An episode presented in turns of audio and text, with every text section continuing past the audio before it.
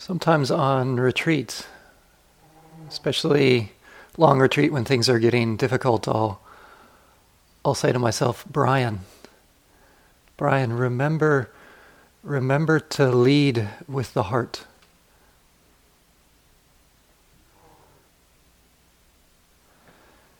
And what that means for me is to uh, to take some time to appreciate uh, what I'm engaged in. Because when I step back, I, I do feel, at least for me, that, that what we're doing here, or the practice that we're doing here, is such a beautiful gift for the world. That we're offering this beautiful gift. And leading with the heart reminds me of that, that, that to appreciate what I'm doing here. And it allows my heart to soften in a way, which has been so important for this practice for me. So that's what I'd like to begin with, just an invitation for us to lead with the heart to appreciate what we're doing here. This beautiful gift that we're giving to the world.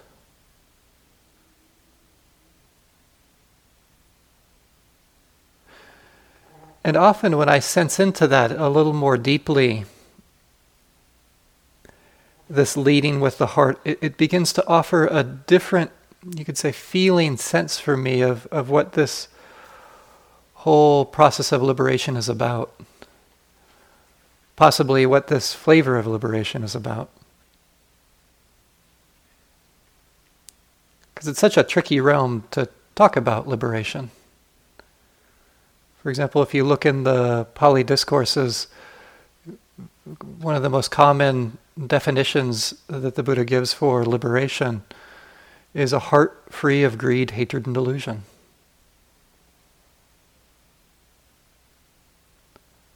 That that's the liberation that arises from this path and this practice.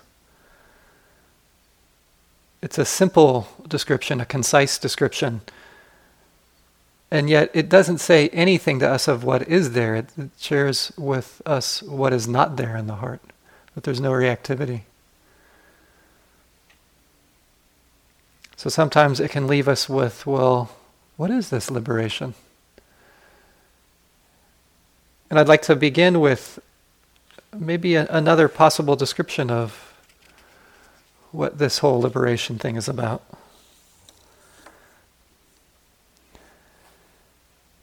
And remember, when, I'm sharing this with you, this other possible description, I'm, I'm just sharing with you yet another story about what liberation can be about. It really is just a story. And it is true. Whenever I open my mouth, I'm just sharing with you stories. And even when it sounds like I'm not sharing with you a story, it's just a story.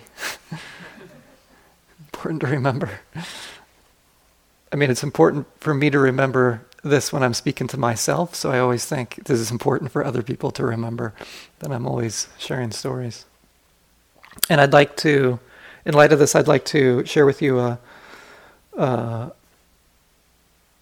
a poem by the, the great poet uh, uh, uh, Miłosz, who was, some people feel, one of the, the, the great poets of the 20th century born in Lithuania, but but uh, saw himself as a Polish poet.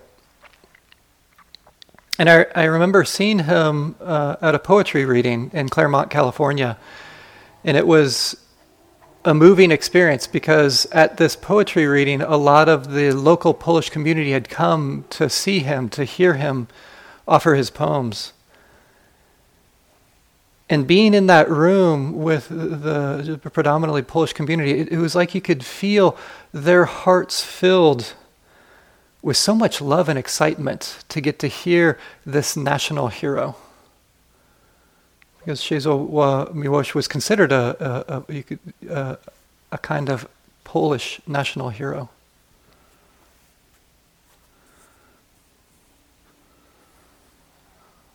And sometimes I think to myself, wouldn't it be cool to live in a country where most of our national heroes were poets? Might be a little bit different of a country. be so cool. But I guess that's just mere hope. so his poem, To Fall in Love. How he begins. He says, To fall in love, does it occur suddenly or gradually? If gradually, when is the moment already? He goes on, I, would fall in love with a monkey made of rags, with a plywood squirrel, with a botanical atlas. I would fall in love with an oriole or with a ferret.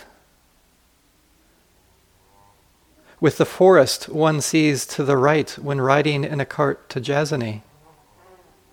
With a poem by a little known poet. With human beings whose names still move me. And always the object of love was enveloped in erotic fantasy or was submitted, as in Stendhal, to a crystallization. And of the fairy tales about it, one invents. Yes, I was often in love with something or someone. Yet falling in love is not the same as being able to love. That is something different.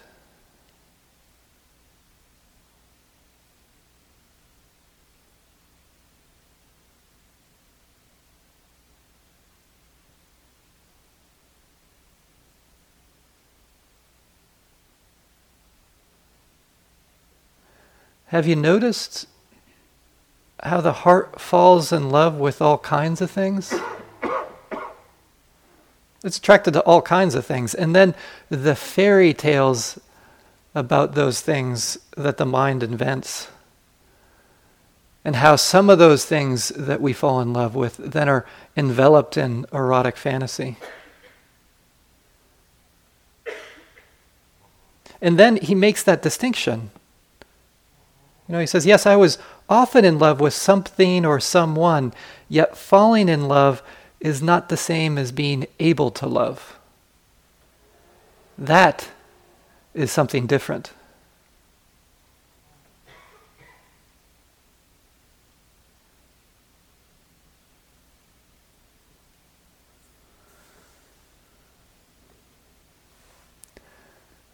Maybe that's all this is about, this retreat.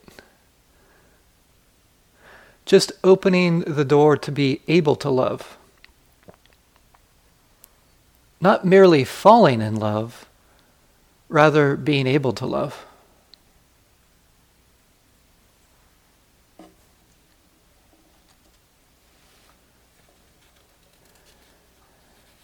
And I find this a powerful poem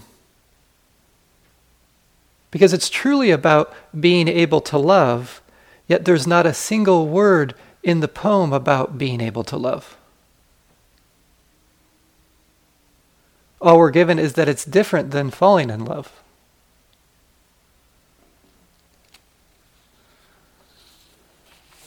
There are no words for being able to love.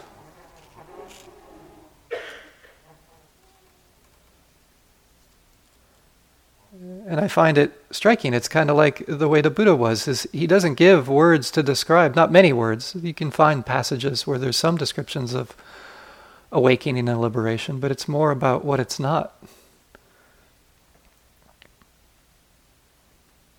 And there might be something about this, learning to describe and understand in our practice how these hearts get hooked by falling in love. And then learning how to unhook, to disentangle from those fairy tales And then I, I feel being able to love, it just naturally unfolds without a, a need for words to describe it.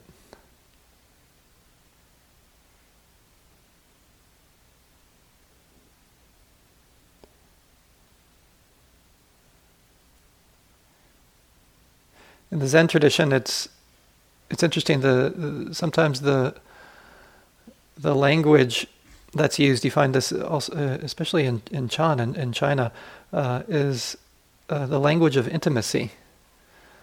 that practice, spiritual practice is truly about intimacy, spiritual intimacy.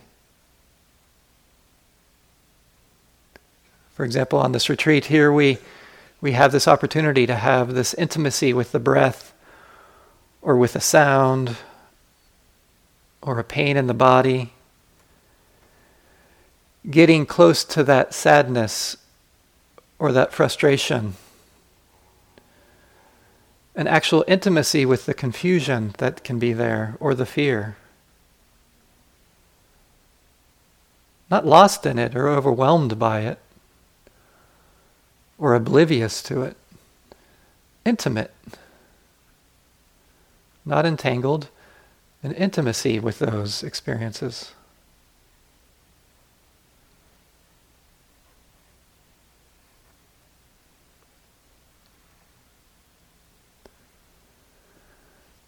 There's a Zen scholar who I, I, I, appreciate his work uh, by the name of Peter Hershock, and he wrote quite a few years ago a book called Liberating Intimacy.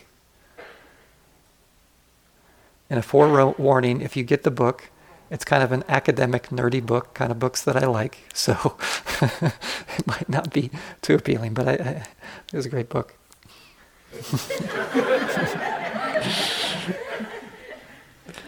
and and I love just the approach that that that uh, maybe what practice is really about is liberating intimacy itself. So it's not about you getting liberated, it's not about me getting liberated. Rather, intimacy gets liberated from what we're doing here. And maybe there's something true about that. Maybe your life won't get any better from this retreat. that you came to this retreat and you're going to end up with the same difficult life. We thought we'd tell you this now rather than at the beginning. but maybe, maybe through your service here, our service here, what comes out of there is that, liber- uh, that intimacy gets liberated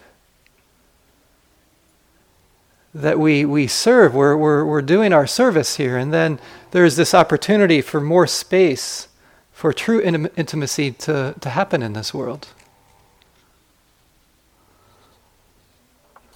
To me, that would be a worthy life in service of liberating intimacy.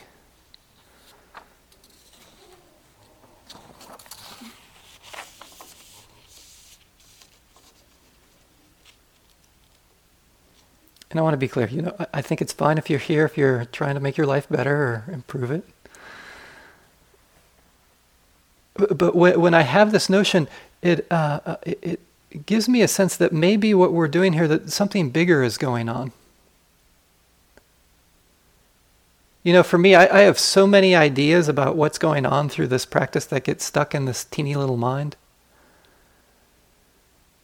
And that's why I find it helpful to have some notion that just can't fit into this mind. Like I'm here to liberate intimacy. Because then it keeps me in contact really with, with the mystery of all of this. Rather than needing it to confine it to some kind of limited sense of something that this little mind can understand.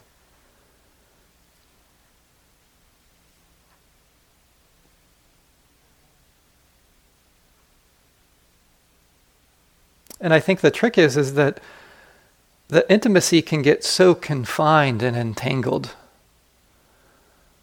It really ends up imprisoned because of these minds of ours. And I'm sure you've seen it, whether you know you see that impulse for closeness with another. Whether it be having a tinge of a sexual tinge to it, or just a simple wanting to be close.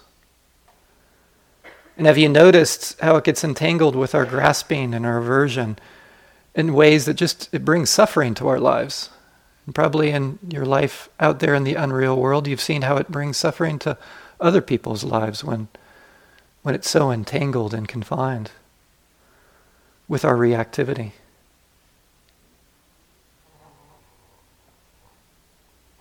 And so, this is what I'd like to do tonight is just to share with you some reflections about navigating this impulse that we have as human beings, this impulse to, to come close to another,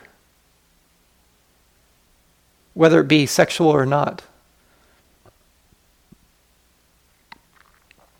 And to share this in order to liberate intimacy from its confinement, from its entanglement with our reactivity.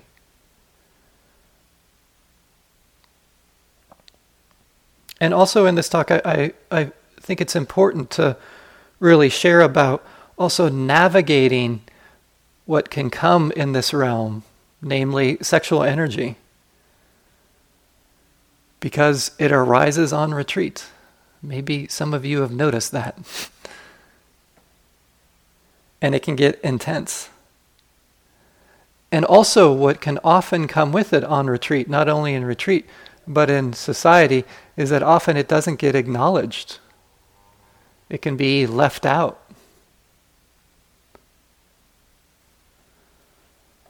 I, I know my own experience around this, just around how complex and intense it can be and the challenge of it. I was uh, doing a long retreat in, in Burma and Myanmar, and it was at uh, Sayadaw U Pandita's forest monastery, uh, Semangan. And I was doing my practice meetings with uh, the Venerable Sayadaw U. And I don't know, you know, if you've heard stories about uh, Sayadaw U He's there are times where he can be, I found, so warm and so gentle, but most of the time that was not my experience of him. it's kind of a sternness to him, and it, just to be honest, it was so intimidating to do practice meetings with him. You know, it was uh, something that maybe all of you have felt too. Just going to practice meetings and how crazy making it can make you feel. Right? Yeah, th- those 15 minutes that are going to happen in two days, and it feels like you're spending every hour thinking about them.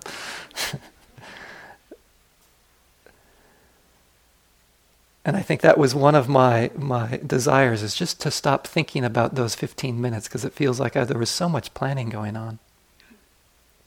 And going into the practice meeting with Sayadaw U Pandita could have a kind of feeling of intensity because there was such an emphasis on the continuity of mindfulness. And it felt like, which I think he was, he was watching your every move as you went to do your practice meeting. So it was this, this sense of really wanting to be as mindful as, as possible. And on top of on top of that, this was the complication: is that already, already I'm feeling a, the, the imitation, the intimidation, and the kind of crazy making of practice meetings, in and of itself. But in addition to that, I had this huge crush, this huge vipassana romance on the interpreter who was in the room for every one of my pr- practice meetings. so here I am, slowly walking in with my heart racing because I have to report to Sayadaw U Pandita, and my heart racing because the interpreter, who I have this huge crush on, is sitting right next to me. you know, you know, I think probably by meeting number four, I already had our entire lives planned out together. it was a great, it was a great life. I still remember some of the highlights of that.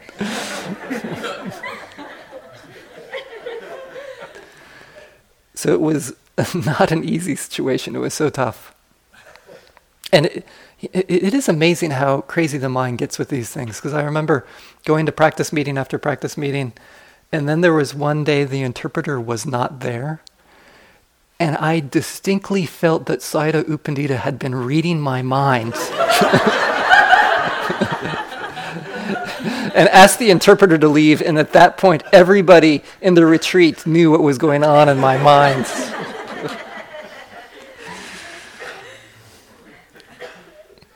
I so hope your mind isn't as crazy as mine.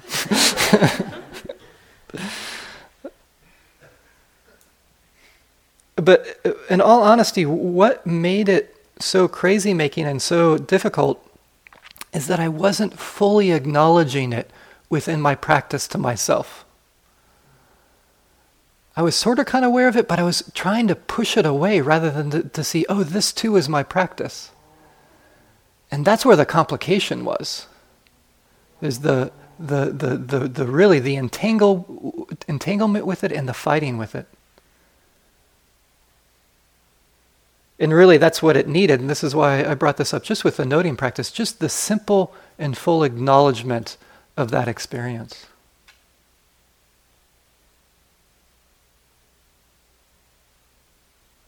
So some of you, you know, might have had experiences around this. For some yogis, sexual energy can get really intense on retreats. I know it can for me, especially on long retreat. And there can be such a huge mix and different flavors around this. It can just be the, the, the, the, flavor of kind of the raw sexual energy moving through the body, or at other times it's really mixed with that yearning for an intimate relationship or, or, or a connection. And sometimes what's strong is not so much the sexual energy, but the yearning just to connect is so strong. So I want to point out the whole range here, the whole a huge range around this, just in terms of sexual energy. Sometimes it can be uh, intense or weak or none at all, and, and also around just wanting to connect. Sometimes that can be super intense or not a hint of it, and the whole range of that. And also, I, I wanted to share this because I think it's important not to create yet another place where there's not an acknowledgement about being a sexual being. This is an aspect of being a human being. And this can happen so common, such a common experience around this.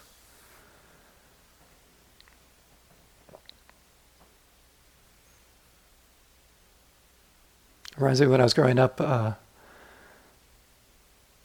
I was a teenager, and there was one book in our in our household that was about sex. It was a Catholic household, so it was a pretty liberal Catholic Catholic household, since there was one book about sex in the Irish Catholic family I grew up in, and it was the official Irish guide to sex.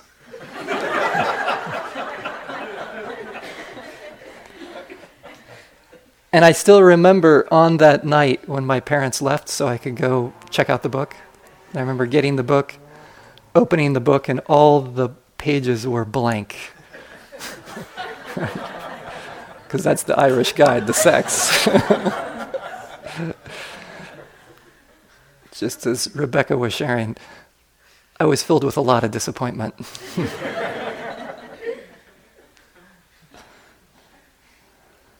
But this is what happens often in religious and spiritual circles is there's such a focus on the transcendent that there can be this negating of the earthly aspects of our being, such, such as our sexuality and these sexual impulses.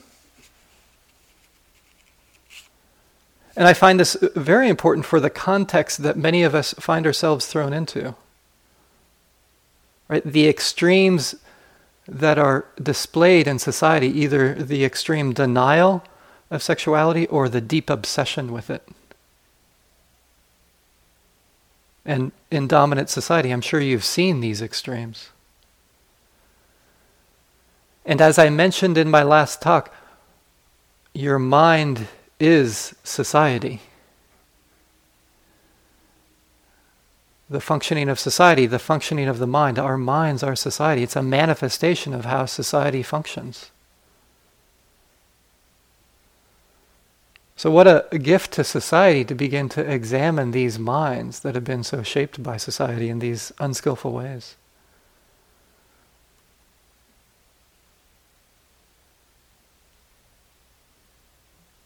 And how this impulse to connect and how this sexual energy manifests in our experience, I want to point out, is so complex and is so unique for every one of us. There's, there's biological factors underlying it. It mixes with, with uh, gender and sexual orientation. It mixes with our age and our stage in life. As I mentioned, sometimes a lot of sexual energy, sometimes none. Sometimes a strong urge to connect, sometimes not at all. and shaped by family and society and a whole variety of experiences around it, both with ourselves and with others. And connected sometimes with, you know, experiences of closeness and connection and love and kindness. But also so complex because often it's filled with pain and confusion and, and an immense amount of hurt. And I want to really acknowledge that of, of how so much hurt can have happened in this realm and can complicate and confuse so much of us around this. And I think, again, just the way I began this talk, why, especially in this realm, it's important to lead with the heart. A heart that is tender and kind and soft to ourselves. To be able to have uh, the compassion and kindness as we, we navigate this realm of wanting to connect this realm of sexual energy. So I want to acknowledge this a, a, a complex and intense arena in this realm of being a human being.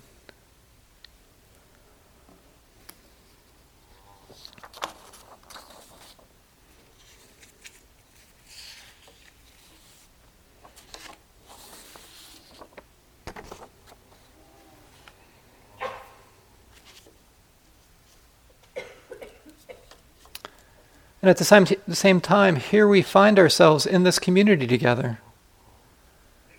You say, in this life of retreat where we simplify in order to clarify.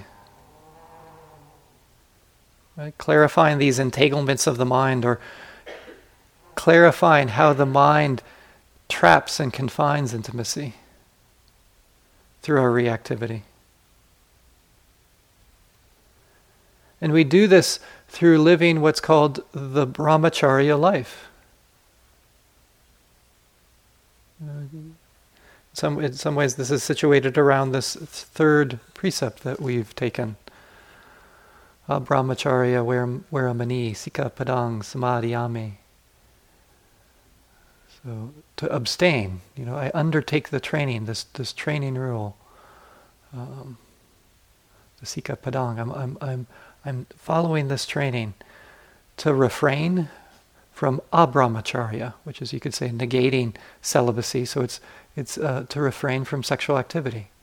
So we're here to refrain from sexual activity with others and ourselves. So no sexual activity on retreat, namely this life of celibacy. And this word brahmacharya, it's a, it's a word that goes back to the Vedas, so it, it predates the Buddha. And in the context of Buddhism, it not only refers to celibacy, but it's a term used to describe the entirety of the spiritual life.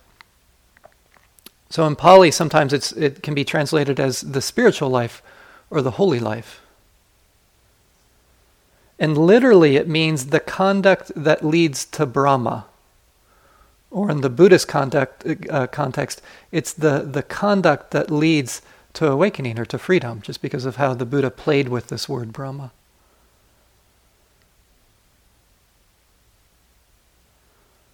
And so here we find ourselves living in this world together of celibacy together. You know, some of you temporarily just on this retreat, and others maybe a longer commitment to such an exploration.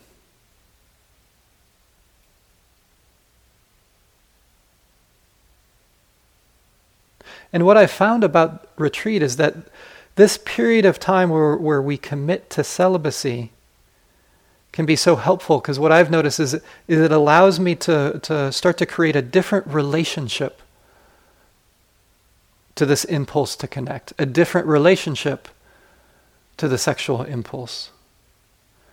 To actually be with it as it comes and goes rather than to be entranced and entangled with it to be lost in it, to be confused by it, to be at the whim of it.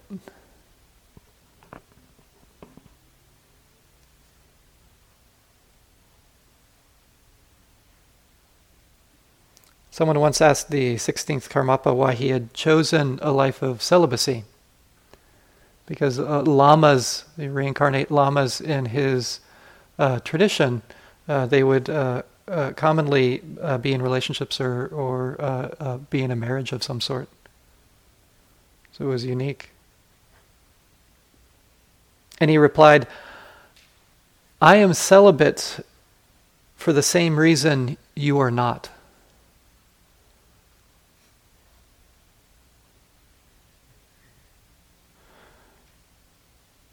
Or, in other words, just as you're not celibate, I think what he was saying, you engage in intimacy and sexual in- intimacies in-, in order to really connect with others, to be intimate with others. I am celibate in order to really connect with others, to really be intimate with others.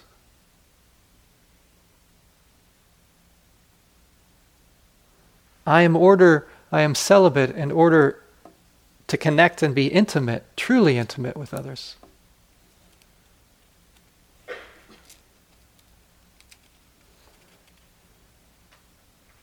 I do feel that this practice of brahmacharya on retreat can help liberate intimacy in this, in this way. It can help teach me how to, to taste true intimacy with another, not an entangled or confined one.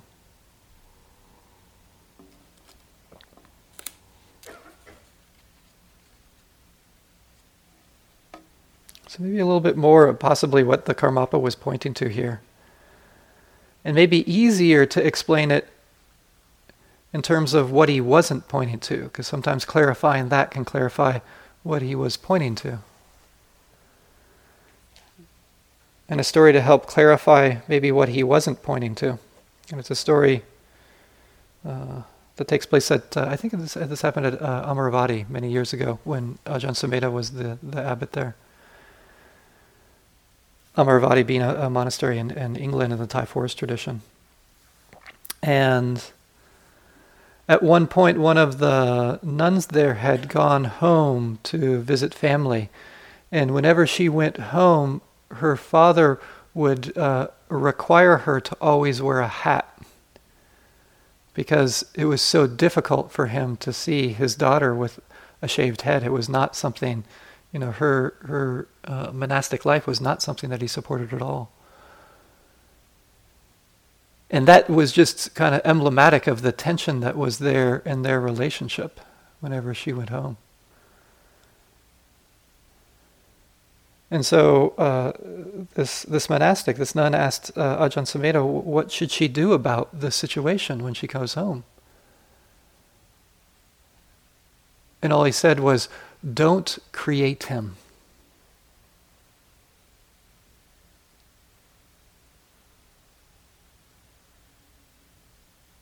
Right? Don't create him.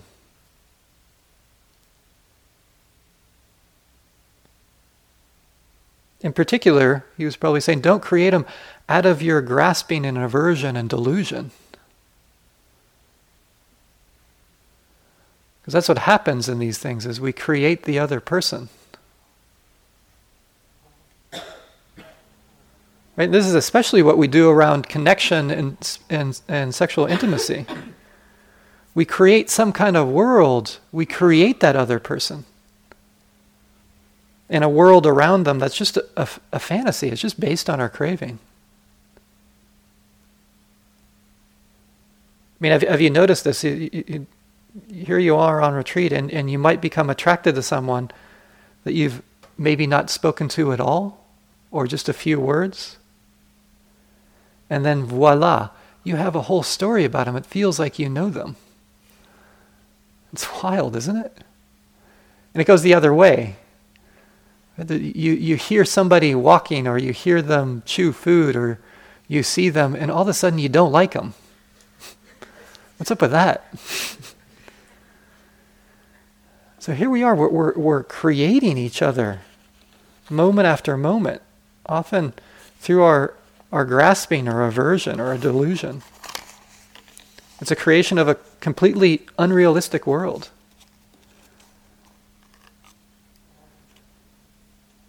I think this is something to really start to see how, how we do this to other people. I mean, it's amazing the, the worlds that we create around this. I, I think this is interesting just in terms of the fantasies that we might have about another person. You know, have you noticed when that appealing fantasy arises in your mind about deeply connecting with, with someone else, that you don't fight uh, fantasize around some fight around money? You ever fantasized about that? or you don't fantasize about the disjointed conversation that you have with that person that leaves you feeling abandoned and rejected? What's up with that? Why isn't that part of the fantasy? All right, or, or, or, or the stupid fight that you have around how to load the dishwasher. But that is part and parcel of relationships. That's what happens in relationships. All these, these things happen all the time. This misjoining. But for some reason, we don't end up fantasizing about that. because our fantasies are, are really about an unrealistic world. And the same with sexual fantasies. I mean, have you ever fantasized about your partner having bad breath? Right? That, often doesn't come into our sexual fantasies, right? but sometimes it happens, doesn't it?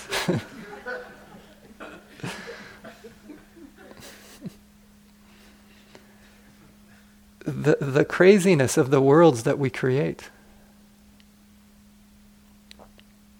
And it's because the, the mind is so fixated on falling in love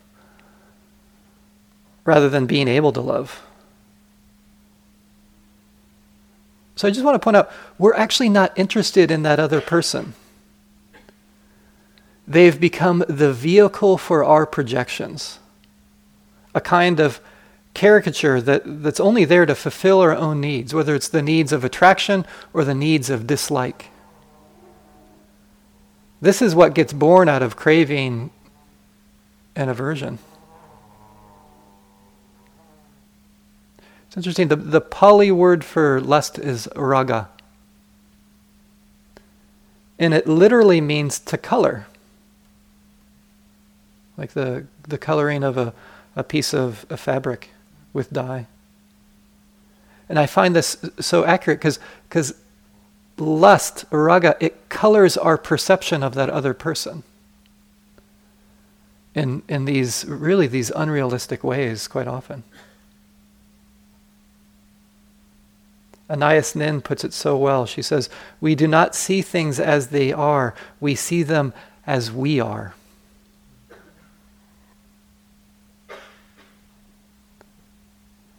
And, and this is the, the cool thing about uh, retreat is to see this. The, the, the silence and simplicity gives this opportunity to see these creations of the mind. And, and th- this coloring that happens through raga. Also, I, we can begin to see how there's these bigger notions around falling in love and being in love that sometimes fuel this feeling of wanting to connect. And one image that I, I think um, kind of exemplifies this quite well, and it, it comes from uh, a Platonic dialogue called the Symposium. And in this Platonic dialogue, the setting is, is there's a, a group of guys that are getting together to actually to drink. So symposium, literally um, in Greek during Greek times, literally the word, means to drink together. But a symposium was something that would happen after a meal to gather around and often to share things that they would uh, not share together. So it was a little more kind of a, a little more of a, a open, vulnerable time to share. And the the topic for the evening was love, and they were going around sharing their their their understandings, their descriptions of love, and uh, it came around to the the playwright uh, Aristophanes, who was known for writing comedies. Remembering comedies are, are so often uh, reveal the absurd quality of being a human being. And Aristophanes tells this story it's a, wonderful Greek story. He says, you know, once upon a time, we were all cartwheels. And these cartwheels they'd be rolling around, and these cartwheels were either um, composed of two men pasted together, or two women pasted together, or sometimes a man and a woman pasted together, rolling around. I think if he was sharing the story now, he'd, he'd probably say, you know, he'd fit in trans folks in there too, in terms of the whole mix of these different cartwheels. And as always happens in in these in these stories, they do something to really anger the gods. So they piss the gods off. This happens, right? and then, which always happens in these stories, Zeus punishes them. Zeus gets pissed off back. But he doesn't destroy him because you know gods love the devotion and the offerings, so they can they, they, they only like to kind of punish him in some way. So what what Zeus did is he he uh, he blows them apart from their cartwheels, so then they're left spending their entire lives seeking for their other half. This is this predicament of, of finding one's other half in this, this story. And I find this actually really a, a, a quite a dark view. Because I know for me, have you ever had that impulse to, to find that other person that's going to complete your life? You ever gotten in a relationship like that? Where it's like, oh, I know this person's really going to complete my life. All of those relationships in my life have been such a disaster. I just want to point that out. Maybe not for you. There's something about that impulse of like, oh, I'm filled. And, and what I notice with meditation is there's this feeling of incompleteness and then there's a seeking of what will take away that feeling. Maybe it's another person. And again, do you hear this, how this can be layered in, how raga works, how there's this projection of, of wanting this person to fulfill those, those, um, those needs I'm trying to work through. And the harm that can happen to myself and to others when I get entangled in intimacy in this way. Because really, those feelings, it's just a conglomeration of sensations and thoughts that arise and pass away, nothing more than that. And I find that it's really through this practice of beginning to feel into those, to have the capacity to be with them rather than to be consumed by them then a door opens to liberate intimacy. Then a door opens, you could say, to the Brahma Viharas for these other beautiful qualities of the heart of kindness and compassion and appreciative joy mixed with that equanimity.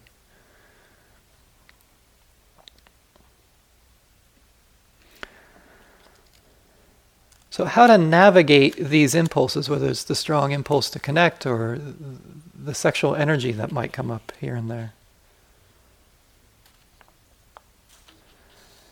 And the first thing I, I, I want to point out about it is how important it is to see this and how it interfaces with collective dynamics in our society. That what's going on in our mind is so intertwined with these collective d- dynamics. How these experiences, the dynamics that I'm going to share with you, these moments shape society, shape an entire society. Just in the visual field. This is happening here on this retreat, just the same dynamic. The, the eyes get pulled or getting pulled toward the person you find attractive or the people you find attractive. And then what happens with that is it renders some people visible and other people invisible. This is so often how visibility and invisibility arise in society around individuals and around groups of people. So I want to point out that our grasping onto the people we find pleasant and pushing away the people that we find un- unpleasant have, has huge societal ramifications. Your mind is society.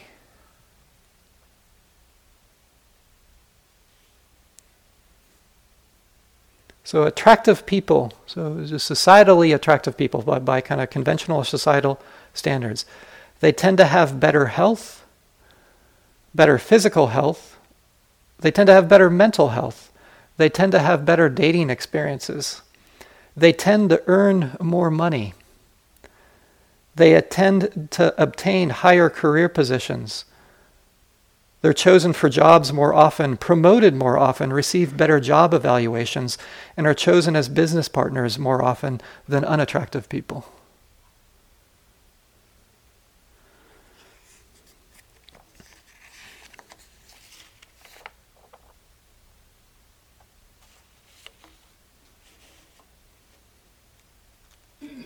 Right? Your, your mind is society. And just merely following it, it has huge ramifications how, how our society is, is stratified and who, who gets what.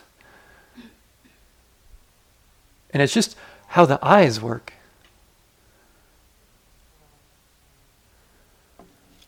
So interesting to see how attention gets pulled. And I'm, I'm just talking about right now the, the realm of attraction and dislike. And this is why it's, it's so rich to explore this play in the mind and the heart. And this is why I think it's so helpful to restrain the eyes on retreat around the people that we have this strong attraction or this strong dislike to. Because it allows, allows us to explore this dynamic, to really become curious about it to feel that pull. Just by seeing this dynamic, seeing that it's, it's just the play of perception, the, the play of these sankharas, these habitual conditionings. It's beginning to notice that. Because then I get to see the play of perception and who gets seen and who is rendered, rendered invisible. And it happens in all kinds of ways. Remember, you know, sometimes this is around people you've never spoken to. So often then what's at play is is how they're being perceived in terms of age or how they're being perceived in terms of gender.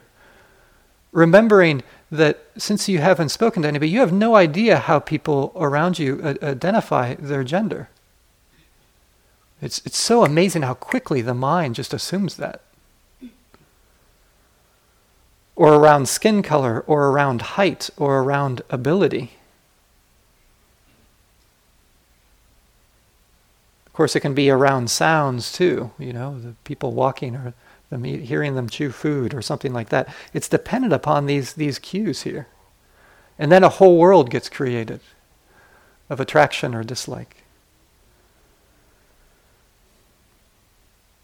And of course, internally as well, the, the, the, the images that the mind conjures up that can be so alluring. To start to have a different relationship to this.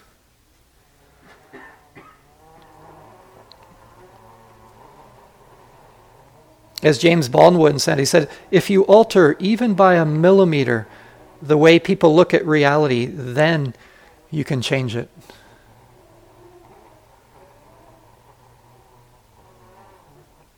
You know, remembering uh, James Baldwin, you know, spending so much of his life writing in various ways about these systems of oppression and and wanting to change those dynamics.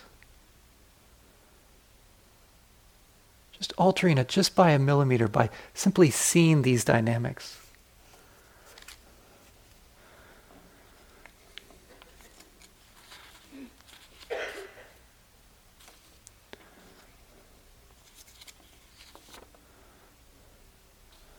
So a little bit uh, more precisely, how do I, uh, how do we uh, really examine this?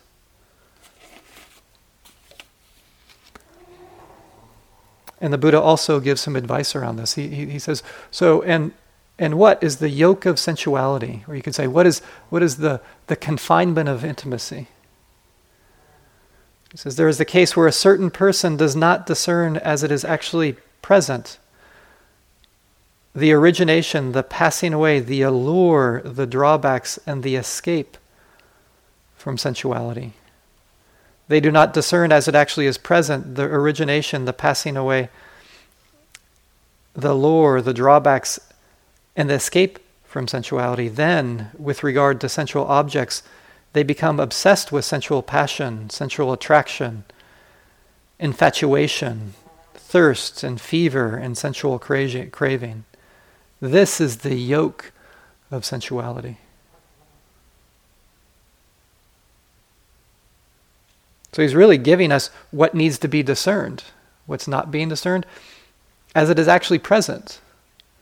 Can you, when there's this strong desire to connect or this sexual energy, just to acknowledge it?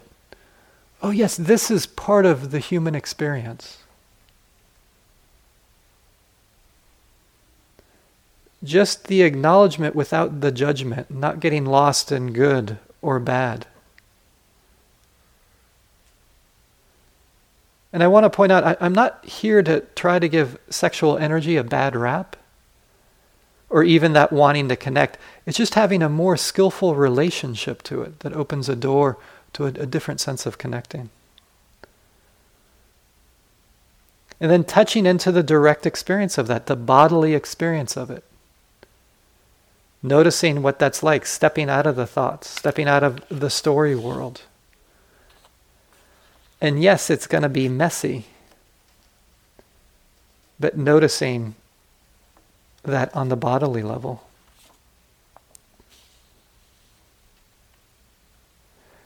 And noticing in particular, as he's saying, the origination and the passing away of it, that it arises and passes away. And I think this is one of the things I've gotten from this practice is to notice that this wanting to connect, the sexual energy, it actually rises and passes away. It's something that comes and goes. Because so much of biology tells me that the way I get through this is especially around sexual energy through release rather than simply watching it arise and pass away.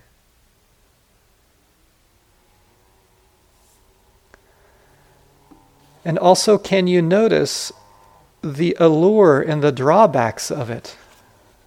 And this can be challenging, but still so revealing. I remember a friend of mine was sharing with me. She had, she said, you know, many years of her life where, uh, at this point in life, she said, you know, I just wasn't feeling any kind of sexual attraction or any sexual energy in her life. This is maybe even for about 10 years. And then she'd gone to a workshop and she met this, um, this person. And when she met this person, she just said, wow, it was just like the, the desire to just be in a relationship with them and to connect that whole sense of like the fantasies of having a life together with this person, and also how it stirred up for this person just a lot of sexual energy. And what she said to me is what she realized from it is how much suffering there is in that. She said, you know, she said, I am so glad that that is mostly over in my life because it was just really the feeling of dukkha. And she said that was one of the things she realized, and especially in her younger life, it was just something that she didn't realize about that is how, how, how it really disrupts her internal experience. And I'm not, again, saying this that, that having attraction is somehow bad. But sometimes noticing, especially on retreats, that stirring up does not have a peaceful feeling to it. It's, it's often the sensations I feel underneath some of those longings is unpleasant. And just to acknowledge that, to notice that. And I think for her, she really was appreciating the celibate life as a, as a, uh, as a result. And again, not trying to convince you of that. But I, I like to bring that narrative in there because we don't hear that narrative very often. Like, when was the last time you were at a grocery store and you picked up a glossy magazine, you know, and it said 10 ways to make your celibate life better?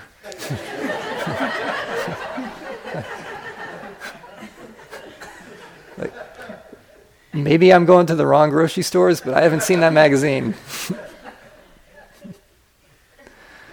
we get plenty of messages on the other side. And again, that's that's fine, but just to, to, to, to show that there's there, there are many different ways of being in the world.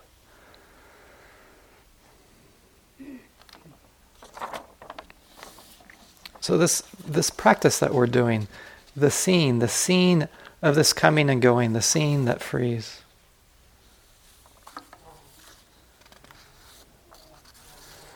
So what comes out of this? This whole exploration? I'd like to share a poem a uh, simple poem that, that I, I, think expresses this in an interesting way by the really one of the, the great, some people think one, one of the, the greatest Chinese poets, uh, Li Po or uh, Li Bai.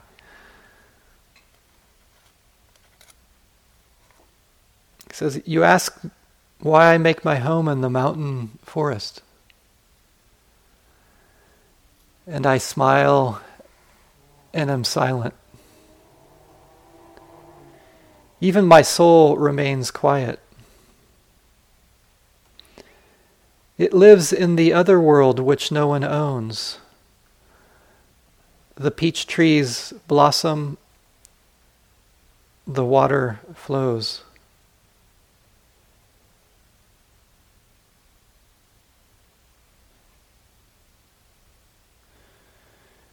Do you hear what this other world is that he's pointing to?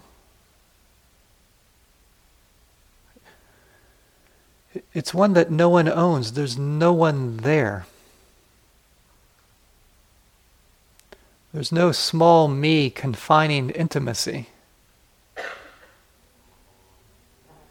It's just the simple and direct intimacy with the peach trees blossom and water flows.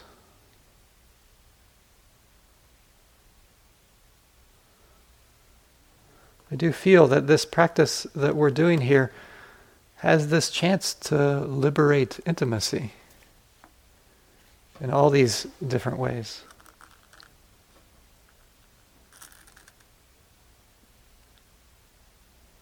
So may our practice here together lead to the liberation of intimacy. Thank you. Let's just sit for a moment here.